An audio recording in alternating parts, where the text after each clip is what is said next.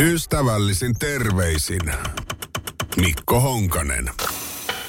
Coca-Cola. Se on legenda. Ja aika vanha legenda onkin. Niin ne legendat yleensä on. Ja Coca-Colan arvo on siis äh, vaatimattomat 257,5 miljardia dollaria. No siellä kuitenkin nyt sitten mietitään, että miten me voitaisiin tehdä vielä enemmän fyrkkaa meidän omistajille, niin Coca-Cola on nyt siis lanseeraamassa uutta makua.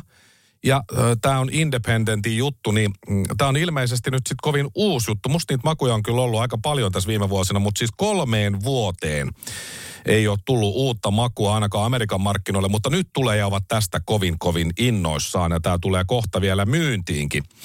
Coca-Cola on nyt sitten yrittämässä lähteä, tai yrittää lähteä niin sinne, missä se ei ole oikeastaan ennen ehkä ollut. Ne on huomannut siellä, että varsinkin Amerikassa kaikki tämmöiset tuliset snacksit, ja jopa jotkut tämmöiset mausteiset juomat on kovin hot ja kovin in.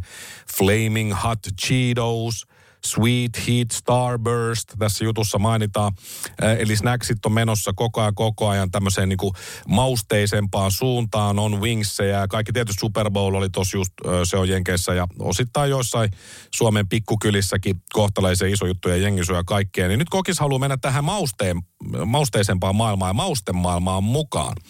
No, keskiviikkona nyt sitten ilmoitti, että hei, meiltä tulee nyt uutta kamaa. Meiltä tulee Coca-Cola Spiced jos Spice Girls muuten olisi vielä olemassa, niin varmasti olisi mainostamassa tätä, mutta ei. Mutta tämä on siis äh, Pohjois-Amerikassa ensimmäinen uusi Coca-Cola-maku kolmeen vuoteen.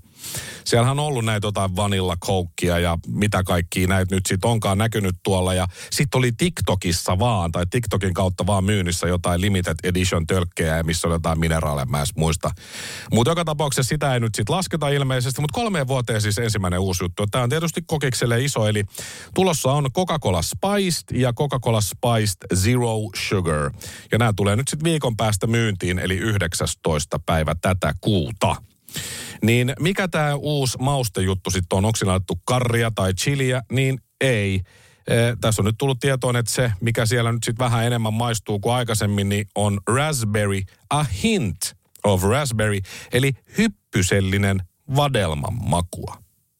Wow. Ja Kokis on sanonut, että joo, on siellä kaikkea muutakin paljon kaikkea, mutta me ei voida kertoa mitä, koska me vartioidaan meidän reseptejä tarkemmin kuin mitään muuta koko maailmassa, mutta kyllä tämä nyt on vähän mausteisempi kuin se tavallinen kokis tossa. Ja sieltä kerrottiin myös Coca-Colalta, että yleensä kestää vähintään vuoden kehitellä uusi maku. Mutta nyt tämä Coca-Cola Spiced, hyppysellinen vadelmaa siis ainakin, niin sen kehittely kesti vain seitsemän viikkoa. Ja ne on siitäkin kovin ylpeitä. Ja nyt kun ne sanoivat, että kun tässä meni vaan seitsemän viikkoa, niin musta tuntuu ja meistä tuntuu Coca-Cola-perheenä tässä nyt siltä, että tässä on uusia makuja tulosta tulevaisuudessa paljonkin, jos tämä tahti tällä jatkuu. No miksi kaiken pitää aina muuttua? Niillä on ihan hirveästi rahaa. Ne on tosi arvokas yhtiö. Kaikki tykkää kokiksesta, paitsi neljä ihmistä koko maailmassa suurin piirtein. Niin miksi ne pitää lähteä häsläämään tuonne? Teki siitä sitä, mitä ne osaa ja siitä, mitä ne osaa, niin itselleen taas enemmän rahaa ja yrittää saada kaikki maailman pizzeriat ja muut pikaruokapaikat mukaan. Jos siellä on Pepsi-tarra ikkunassa, niin tekisi jonkun etsivä partio, joka menee, että hei, mitäs toi kokis? Saatte euron enemmän. Laitetaanko tarrat tuohon ikkunaan, eikö? No ei ole tietty pakko ostaa ja mäkin olen joskus kokeillut niitä joitain muita makuja ja en aio enää kokeilla, koska mä, mä oon vannoutunut Coca-Colan ystävä. Kokis Zero menee vähintään kaksi tölkkiä joka päivä. Ei ole varmaan kovin terveellistä, mutta ei ainakaan sitä sokeria sit siinä. Ja Pepsi, se ei vaan maistu. Jos jossain on Pepsiä, mä huomaan heti, kokista mulle pitää olla. Niin mä tykkään siitä kokis Zerosta just. Mä tykkään siitä niin kuin mä tykkään pornosta. Pizza lähetti tulee putkimies soitetaan paikalle ja se tulee, ja se tulee tietysti ihan liian nopeasti ja ihan liian vähissä vaatteissa aina. Ja mitä muuta, rehtori. Joo, rehtori tai äh, ehkä se on nykyään kuin sellainen professori, joka sitten kattelee siinä arvosanoja ja sitten alkaa tapahtua. Mä tiedän aina mitä odottaa näissä. Pizza lähetti putkimies, rehtori, professori. Mä tiedän mitä odottaa. Ei tuu yllätyksiä.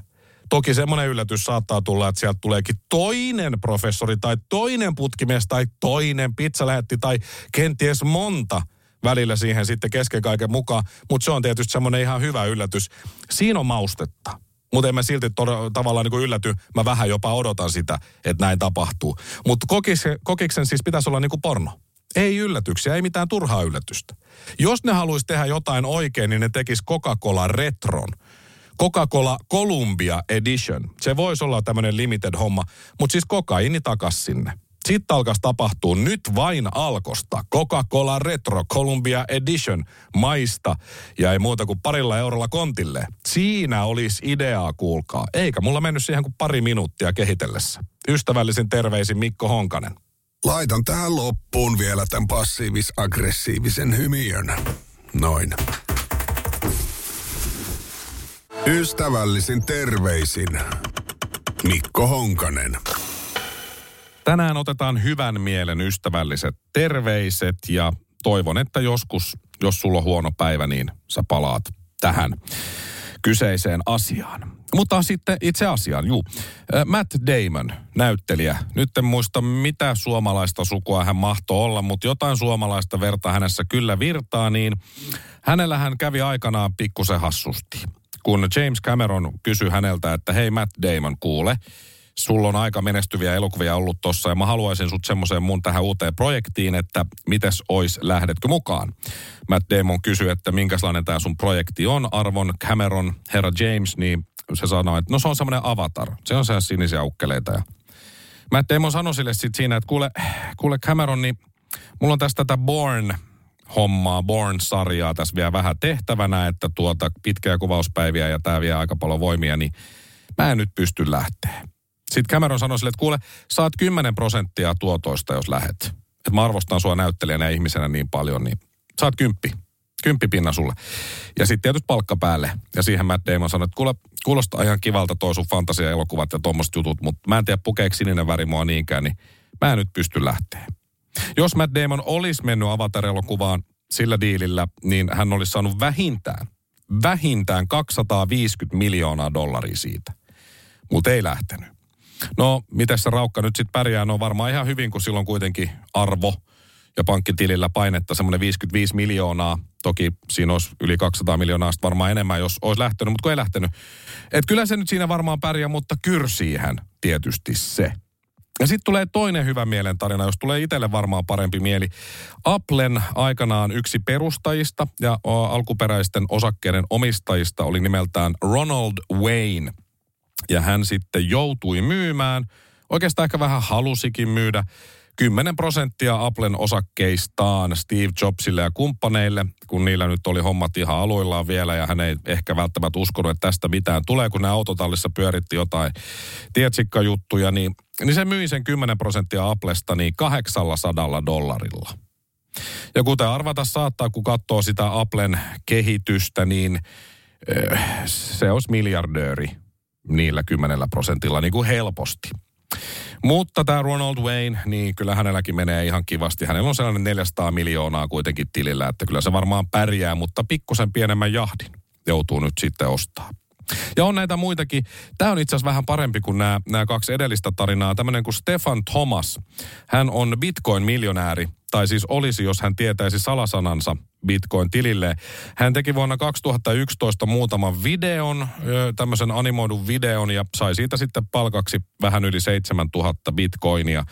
Ja niiden arvo oli tuossa pari vuotta sitten 220 miljoonaa dollaria. Ja hän, hän nyt ei ollut ihan tuommoisilla rahoilla aikaisemmin pärjäillyt, niin hänellä oli kymmenen salasana yritystä sinne tilille, missä ne on, kun hän oli unohtanut, että semmoinen on juttu jossakin kohtaa vuosia myöhemmin kaiveli, että ai niin, täällä olisi tämmöisen 220 miljoonaa ja sitten se paino kahdeksan salasanaa väärin ja sille jäi kaksi arvausta vielä. Tämä oli aika vanha uutinen parin vuoden takaa, että tuskin se on niitä rahojaan saanut, niin sulla olisi 220 miljoonaa dollaria tilillä, mutta sä et pääse niihin käsiksi. Kuulostaa ihan Mike Tysonilta, että hänelläkin on 200 miljoonaa jossain, mutta hän ei muista missä. Toivottavasti tosta tuli parempi mieli. No tästä tulee varmasti.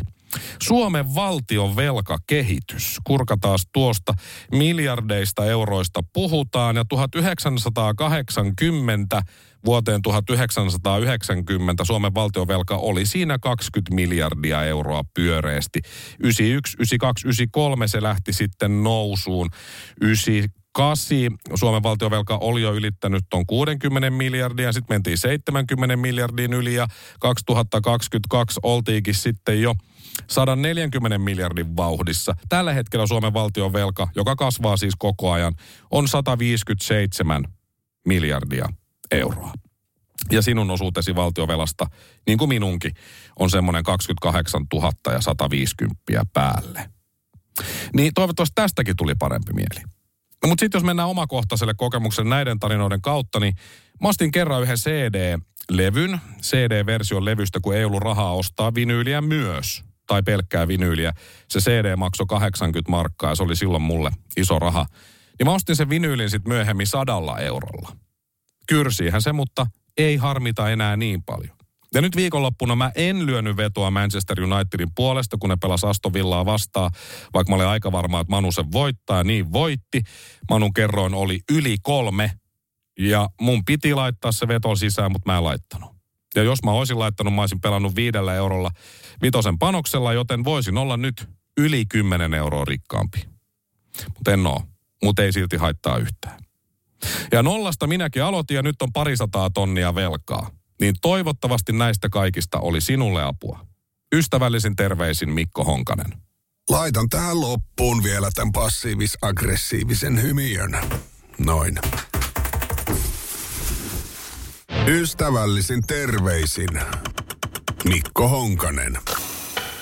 Mä kuulin melko uskomattoman huhu just, ja kuin lyhytkasvuinen pisuaarilla minun täytyi pysyä varpaillani ja miettiä vähän, että pystyykö ja uskaltaako tästä mitään sanoa, mutta sitten mä istuin paskalla ja tein omia tutkimuksia tähän huhuun liittyen. Istunnon jälkeen mä oon nyt ihan varma, että tämä ei ole huhu, vaan tämä on totisinta totta.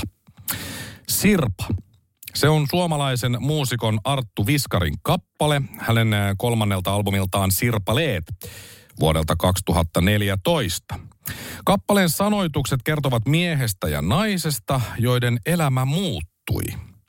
Viskari kertoi itse kappaleen saaneen alkunsa kahdesta tosi tapahtumasta, eli tämä on faktaa, vaikka hän kyllä jatkoi ja valehteli, että ne tapahtumat eivät liity mitenkään toisiinsa.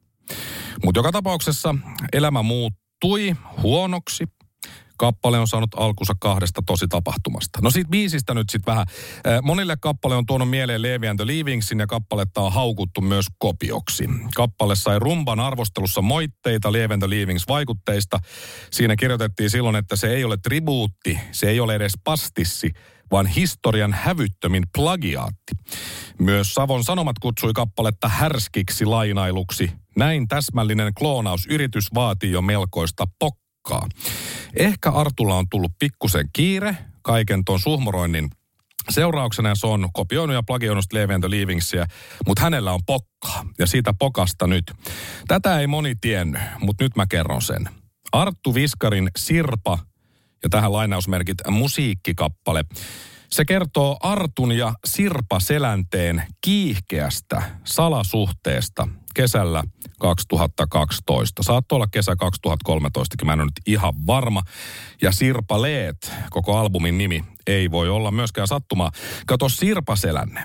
Hän oli jo pitkään ollut kyllästynyt siihen, miten hänen miehensä Teemu rekrytoi Helsingin klubeilta 18-vuotiaita ja vähän siitä ehkä vanhempiakin tyttöjä hotellikämppiin liikenneuvotteluihin. Selänteellähän tuo ikäero on muun muassa tosi tärkeä. Sirpakin olisi tietysti halunnut mukaan tähän bisnekseen, mutta Häntä ei otettu ja häntä harmitti, kun mies ei ollut enää julkisuuden valokeilassa samalla tavalla kuin aikaisemmin. Sirpa oli usein kotona, kun mies oli veneellä tai sitten just siellä jossain Helsingin klubeilla pörräämässä, varsinkin kesäsiä. Siitä sitten Sirpa kaipas jännitystä kuuluisan kaikkien huulilta olevan tosimiehen kanssa – ja näin hän tarttui tuumasta toimeen, meni Facebookiin, kirjoitti Arttu Viskarille siellä rohkean yksityisviestin. Moi Arttu, Sirpa tässä. Mitäs jos? Ja niin edespäin. Ja näin sai hekumallinen romanssi alkunsa. Sirpa Selänteen ja Arttu Viskarin välillä. No tässä kohtaa pieni pause. Tutustutaanpas nyt sen Sirpa-kappaleen sanotuksiin sitten. Ei missään nimessä kuunnella sitä tässä, mutta mitä siellä nyt sitten sanotaan? Ensimmäinen säkeistö, kappaleen ensimmäiset sanat on Sirpan kanssa landelle muutettiin. Arttuhan asuu maalla, muistaakseni Espoossa. Uusi alku meille avautui. Arttu jatkaa. Mm-hmm. Sirpa löysi Elloksen kuvaston eikä ollut viikkoon onneton. Eli ainakin viikon verran tämä salasuhde on Artu ja Sirpa välillä siis kestänyt. Kaikki meni, silti Sirpaa vielä rakastaa hän sanoo kertosäkeessä. Eli siinä on puhuttu nyt ihan rakkaudesta. Sitten siellä on ö, kolmannessa säkeistössä kohta, naapurimme ladan meille möi.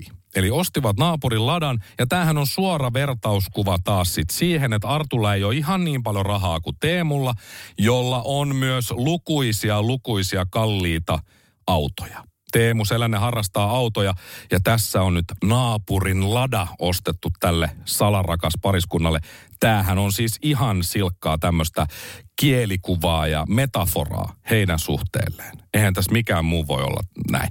Ja ihan lopussa kappaleen lopussa, kyllä rakastan, ehkä rakastan, kai mä rakastan. Ne vuorottelevat toisilleen. Huhhuh. Siis siellä se totuus on koko ajan ollut meidän kaikkien kuunneltavissa ja luettavissa eikä edes kovin hyvin piilotettuna. No moni saattaa nyt kysyä sitten, että no miksi tästä ei valtamedia eikä edes huuhaa mediat uutisoi? Miksi tästä ei ole kukaan kertonut mitään? No vastaus siihen on se, että kato se romanssi sitten loppu. Se alkoi kiihkeästi ja loppu yhtä kiihkeästi. Se loppu vasta, kun Teemu ymmärsi kuuluisuuden ja huomion tärkeyden. Ja sitten se otti tuon Twitter-viestintäpalvelun käyttöönsä.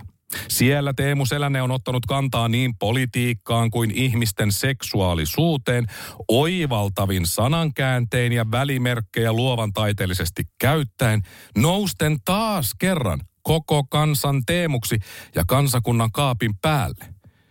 Ja siinä sitten kohtaa Sirpa meni takaisin Teemun luokse Kaliforniaan Arttu jäi yksin. Nähän ei ole Teemun kanssa enää ainakaan hyvissä väleissä. Miksikö hän? Joten loppu hyvin kaikki hyvin. Ja vaikka mä itse sanonkin, niin uskomatonta, mutta totta. Pakko uskoa, kun tietää kuka puhuu. Ystävällisin terveisin Mikko Honkanen. Laitan tähän loppuun vielä tämän passiivis-aggressiivisen hymiön. Noin. Ystävällisin terveisin Mikko Honkanen. Muutamia päiviä sitten tässä Radiositin päivässä mä pohdin sitä henkilöä tai niitä henkilöitä, jotka tulee hissiin. Ja hississä on se nappi, mistä saa ovet laitettua kiinni. Ja se painaa aina sitä. Ja se voittaa, mitä mä oon tässä hisseissä nyt ollut ja tehnyt omia tutkimuksia, niin, se voittaa sillä semmoisen noin sekunnin verran. Ja mä aina mietin, kun mä en sitä koskaan sitä kiinni nappia painan, niin mihin sillä tyypillä on niin kova kiire? Mitä se voittaa sillä sekunnilla? Varmaan jotain mitä mä en tiedä tai mulle ei kerrota. Mutta kiire on kaikilla koko aika, oli sitten töissä, kotona, vapaalla, nukkumassa, missä tahansa salilla, koko ajan pitää katsoa kelloa, voi helvata, helvata, kohta pitää olla siellä ja pitää tehdä tätä ja sekin alkaa tuossa kohtaa. Ja deadlineit painaa päälle ja koko ajan on kiire, sähköpostiin tulee, Whatsappiin tulee, Facebookiin tulee, Messengeriin tulee, mikä sitä Instagram on? Toi TikTokikin vielä tuossa ja huh huh haa ja Xat ja kaikki. Ja koko ajan puskee notificationia, että tota, vietä aikaa täällä täällä mieluummin kuin siellä toisessa paikassa. Koko ajan on kiire. Minkälainen on sitten suomalainen kiire? Mennään siihen jo, ihan just ja, ja käydään Tampereella, mutta sitä ennen tämä liittyy aiheeseen. Kaverini on rakastunut jamaikalaiseen mieheen tämä jamaikalainen mies miettii nyt sitten sitä, että hän muuttaisi Suomeen. Hän on käynyt täällä, olisiko tuommoisen viisi kertaa, mutta ei ole vielä sitten joko uskaltanut tai voinut muuttaa tai mikä siinä nyt sitten onkaan kuvio. Mutta siltä mä joskus kysyn, että miksi sä haluat muuttaa tänne Suomeen? Et eikö Jamaikalla ole aika semmoinen kiva lepposa tunnelma? Ja ainakin se, mistä päin hän on, olisiko sieltä Kingstonista, sanoi, että ei, ei siellä kyllä kovin lepposta ole, että pitää siis ottaa työlaukkuun aina ase mukaan, käsiase, kun lähtee töihin. Oot, aha. Sitten se sanoi, että joo, Jamaikassa myös sitten, jos käy niin, että joutuu ruuhkaan autolla, siinä ollaan pari tuntia pysähdyksissä, auton ovet laitetaan lukkoon ja aseesta poistetaan varmistin, että se ei ole kovin stressivapaata se, se homma siellä. Mä sanoin, no ymmärrän joo, että Suomessa aika harvalla on ase ainakaan työmatkalla, jos et ole kyttä. No tästä tarinasta mennään nyt sitten Tampereelle ja lumiseen sellaiseen helmikuun. Keskellä ystävän päivänä Tampereella niin Aamulehti kertoo, että juuri nyt, tämä tuli eilen aamulla 8.55, Paasikiven katu ruuhkautuu Tampereen keskustan suuntaan. Tästä piti tehdä ihan juttu siis nettiin ja sitten oli kuvaki. Toisella puolella, oikealla puolella tietä menee vain yksi, jonkinlainen tuommoinen huoltoauto varmaan auraa siinä. Ja toisella puolella, olisiko tuossa pari kaistaa, niin siinä niitä autoja nyt sitten on jonossa. Kuvateksti on Tampereen Paasikiven kadulla äh, lakkoaamun ruuhka. Paasikiven kadun liikenne on ruuhkautunut Tampereella ja keskustan suuntaan kulkeva autoliikenne jonoutuu. Aamulehti kertoo ja sitten jatkaa. Aamulehden lukija kertoo, että Onkiniemen tien ja Särkänniemen risteyksessä liikennevaloissa saa odottaa yli kolme minuuttia. Herra Jumala, kolme minuuttia saa odottaa liikennevaloissa että pääsee jatkamaan matkaansa. Oispa Tampereella. Siis oispata. Musta olisi ihana olla kolme minuuttia ihan rauhassa, musiikit täysillä, ruuhkassa, miettiä omia asioita yksin autossa. Mutta tämä on siis ihanan suomalainen ruuhka. Kolme minuuttia kokonaiset sellaiset. Siis 60 sekuntia kertaa kolme. Herra Jumala, vatinurin sipuli ei kestä. Miksi aina minä? Miksi aina minä? Mä otan toisen tarinan tähän. Nyt ei olla Tampereella, vaan ollaan muualla, mutta tämä liittyy myös ruuhkaan. Me oltiin Anaheimissa katsomassa NHL vuonna 2010 mun kahden kaverin kanssa, Ville ja Simon kanssa. Meillä oli hotelli Los Angelesissa ja sieltä me sitten otettiin hotellilta taksi sinne Anaheimin Honda Centeriin, koska me ei oltu varauduttu siihen, että miten hän sinne pääsee. Ja sitten me mietittiin, että miten me sieltä päästään kotiin tai takaisin hotellille. No kyllä se järjestyy. No siellä sitten läheisessä, hallin läheisessä ravintolassa tutustuttiin oululaisiin kundeihin. Niitäkin oli kolme. Ja niillä oli sitten auto, ja hotelli myös Los Angelesissa, niin minä siinä sitten supliikkimiehenä sovin näiden oululaisten kanssa, että kuule, nähdäänkö matsin jälkeen tuossa teidän autoluona parkkipaikalla ja heitättekö meidät sinne hotellille, heitetään teille vähän bensarahaa. Ja sehän sitten sopi. No siinä sitten oli Anaheimin peli hetkinen, mitäs vastaan se muuten silloin oli. Dallasia vastaan aivan oikein. Pelin jälkeen aika myöhään siis sitten nähtiin siinä autolla ja lähdettiin ajamaan. Mehän ei mitään puhelinnumeroita tietenkään vaihdettu. Suomalaisen sanaa luotettiin ja siellä ne oli ne kundit sitten ja ne otti meidät kyytiin. No lähdettiin ajamaan. Ja jossakin kohtaa kuski, joka oli hyvä kuski kyllä, vaikka oli vuokra-auto, niin kääntyi väärästä rampista ylös. Ja siinä nyt oli sitten etupenkillä kaksi vehnäjauhon valkoista miestä ja neljä maalarin valkoista miestä istusit siellä takana. Me oltiin kuin sillit purkissa siellä me kirkkaan valkoiset suomalaiset miehet, oikein pellava päät, kaikilla oli vaaleat hiukset, jos hiuksia oli. Ja huomattiin sieltä autosta, että yläpuolella olevassa kyltissä lukee Compton. Me ollaan nähty aika monta elokuvaa ja tiedettiin, että Compton ei ole nyt sitten meidän näköisille tyypeille ehkä just se paras paikka, niin keskuslukitus päälle, kaikki on hiljaa, siinä on punaiset valot, me nökötetään siinä.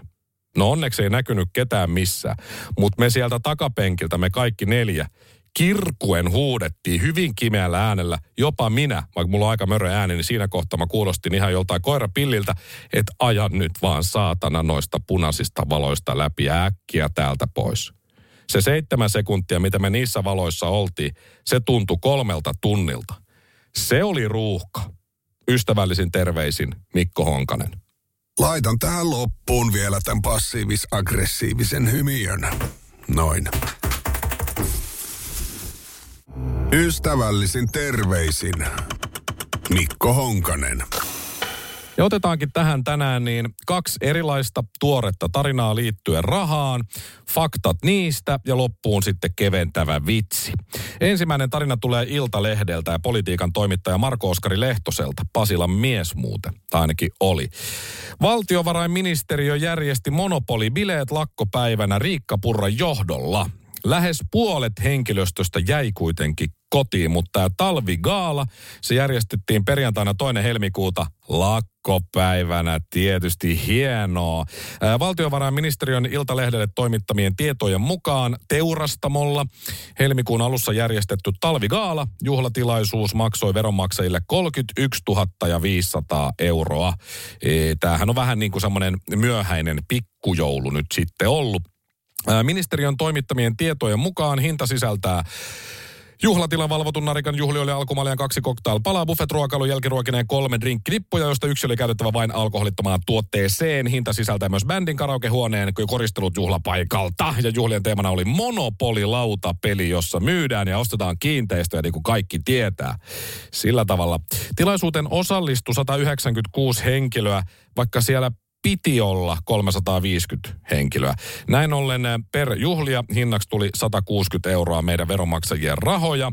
Eh, ja se oli eniten sit kaikista ministeriöistä menneellä pikkujoulukaudella tämä summa.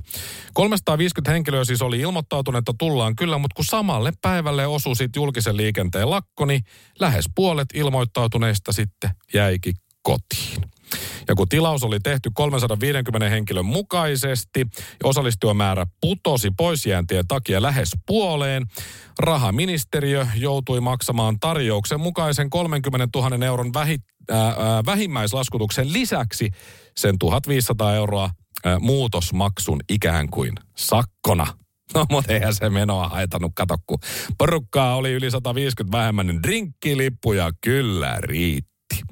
Ihmiset siis lakkoilee samaan aikaan, koska ovat huolissaan omasta tulevaisuudesta, omasta pärjäämisestä, duunarit lakossa ja samaan aikaan, samana päivänä, samalla hetkellä valtiovarainministeri Riikka Purra järjestää veronmaksajien piikkiin yli 30 000 euron monopolibileet. Ai että kyllä tässä saa taas osa porukasta tapotella itseään selkään, että hyvin meni meillä porvareilla. No otetaan sitten tähän toinen juttu. Liittyy vähän samaan. Tämä tulee tosin Ilta-Sanomilta. Sotejohtaja erosi riitojen takia. Läksiäisenä huima kultainen kädenpuristus. Eli Keski-Uudenmaan hyvinvointialueen eli Keusoten hyvinvointialueen johtaja ää, Kaimani Mikko Komulainen on päättänyt jättää tehtävänsä.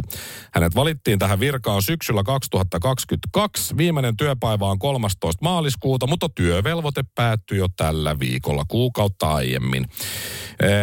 Pöytäkirjoista ilmenee, taustalla ovat viranhoitamiseen liittyvät erimielisyydet, eli ne riidat. Ja ää, tässä tapauksessa hyvinvointialueen johtaja irtisanoutuu vapaaehtoisesti. Hänellä on oikeus saada kahdeksan kuukauden varsinaista palkkaa vastaava erokorvaus, joka sisältää irtisanomisajan palkan. Palkan lisäksi maksetaan lomakorvaus kertyneistä ja pitämättömistä vuosilomista. Että sillä tavalla. No paljon siitä sitten tulee. No, tämä Komulainen aloitti toimessaan siis marraskuussa 2022. Hyvinvointialueen johtajan tehtävästä kokonaispalkka on 15 330 euroa kuukaudessa. Tällä perusteella pelkästään kahdeksan kuukauden palkasta kerääntyy yhteensä yli 120 000 euroa. Siis sen takia, että se eros, niin se saa 120 tonnia. E, itse en näe tässä mitään ihmeellistä, kun on ollut neljännes vuosisadan johtotehtävissä. Tässä tilanteessa meni tällä kertaa näin, Komulainen sanoo. Mä kyllä tykkään tästä, että no, nyt kävi näin. Niin sä oot ollut vuosisada ehkä jossain johtotehtävässä, mutta nyt sä oot ollut puolitoista vuotta töissä ja sä saat 120 000 euron erokorvauksen. Minäkin haluan tällaisen sopimuksen. Vaikka kolme ja vaikka heti. Sillä tavalla. No niin, tämä rahasta vinkuminen, tämä on vähän kyllä turhaa. Mä myönnän, ja monet ei jaksaisi välttämättä edes kuunnella. Ja mä, mä myönnän, mä en haluaisi tehdä näin ja näin. Eh, mutta jotenkin musta kuitenkin tuntuu, että mun täytyy, että mua huvittaa tällainen suhmurointi ja tämmöinen perseily. Siis monopolibileet samalla, kun duunarit on lakossa tai ei edes pääse töihin. Onhan toi sairaalla tavalla hauskaa. Tai erorahaa 120 000 euroa. Vähän yli vuoden raskaan työnteon jälkeen. Naurattaahan toi nyt sitten, kuuntele. Noin. Pahintahan tässä on se, että nämä porvarit vaan nauttii lisää siitä, kun me köyhät ollaan kyykyssä ja itketään niin kuin minä nyt tässä. Ne nauttii tästä. Köyhän kyyneleet, niillä ne elää ja käy. Mutta nämä tällaiset tyypit, ne on niitä, jotka kaivaa topsilla korvastaan oikein kunnon vahamöyky. Semmoisen ison keltaruskeen nagetin ja sitten ne hymyilee nähdessään sen ylpeänä. Ai ai, että wow, tämä tuli minusta. Ja sekin tuntuu vähän pahalta. Ystävällisin terveisin Mikko Honkanen. Laitan tähän loppuun vielä tämän passiivis-aggressiivisen hymiön. Noin.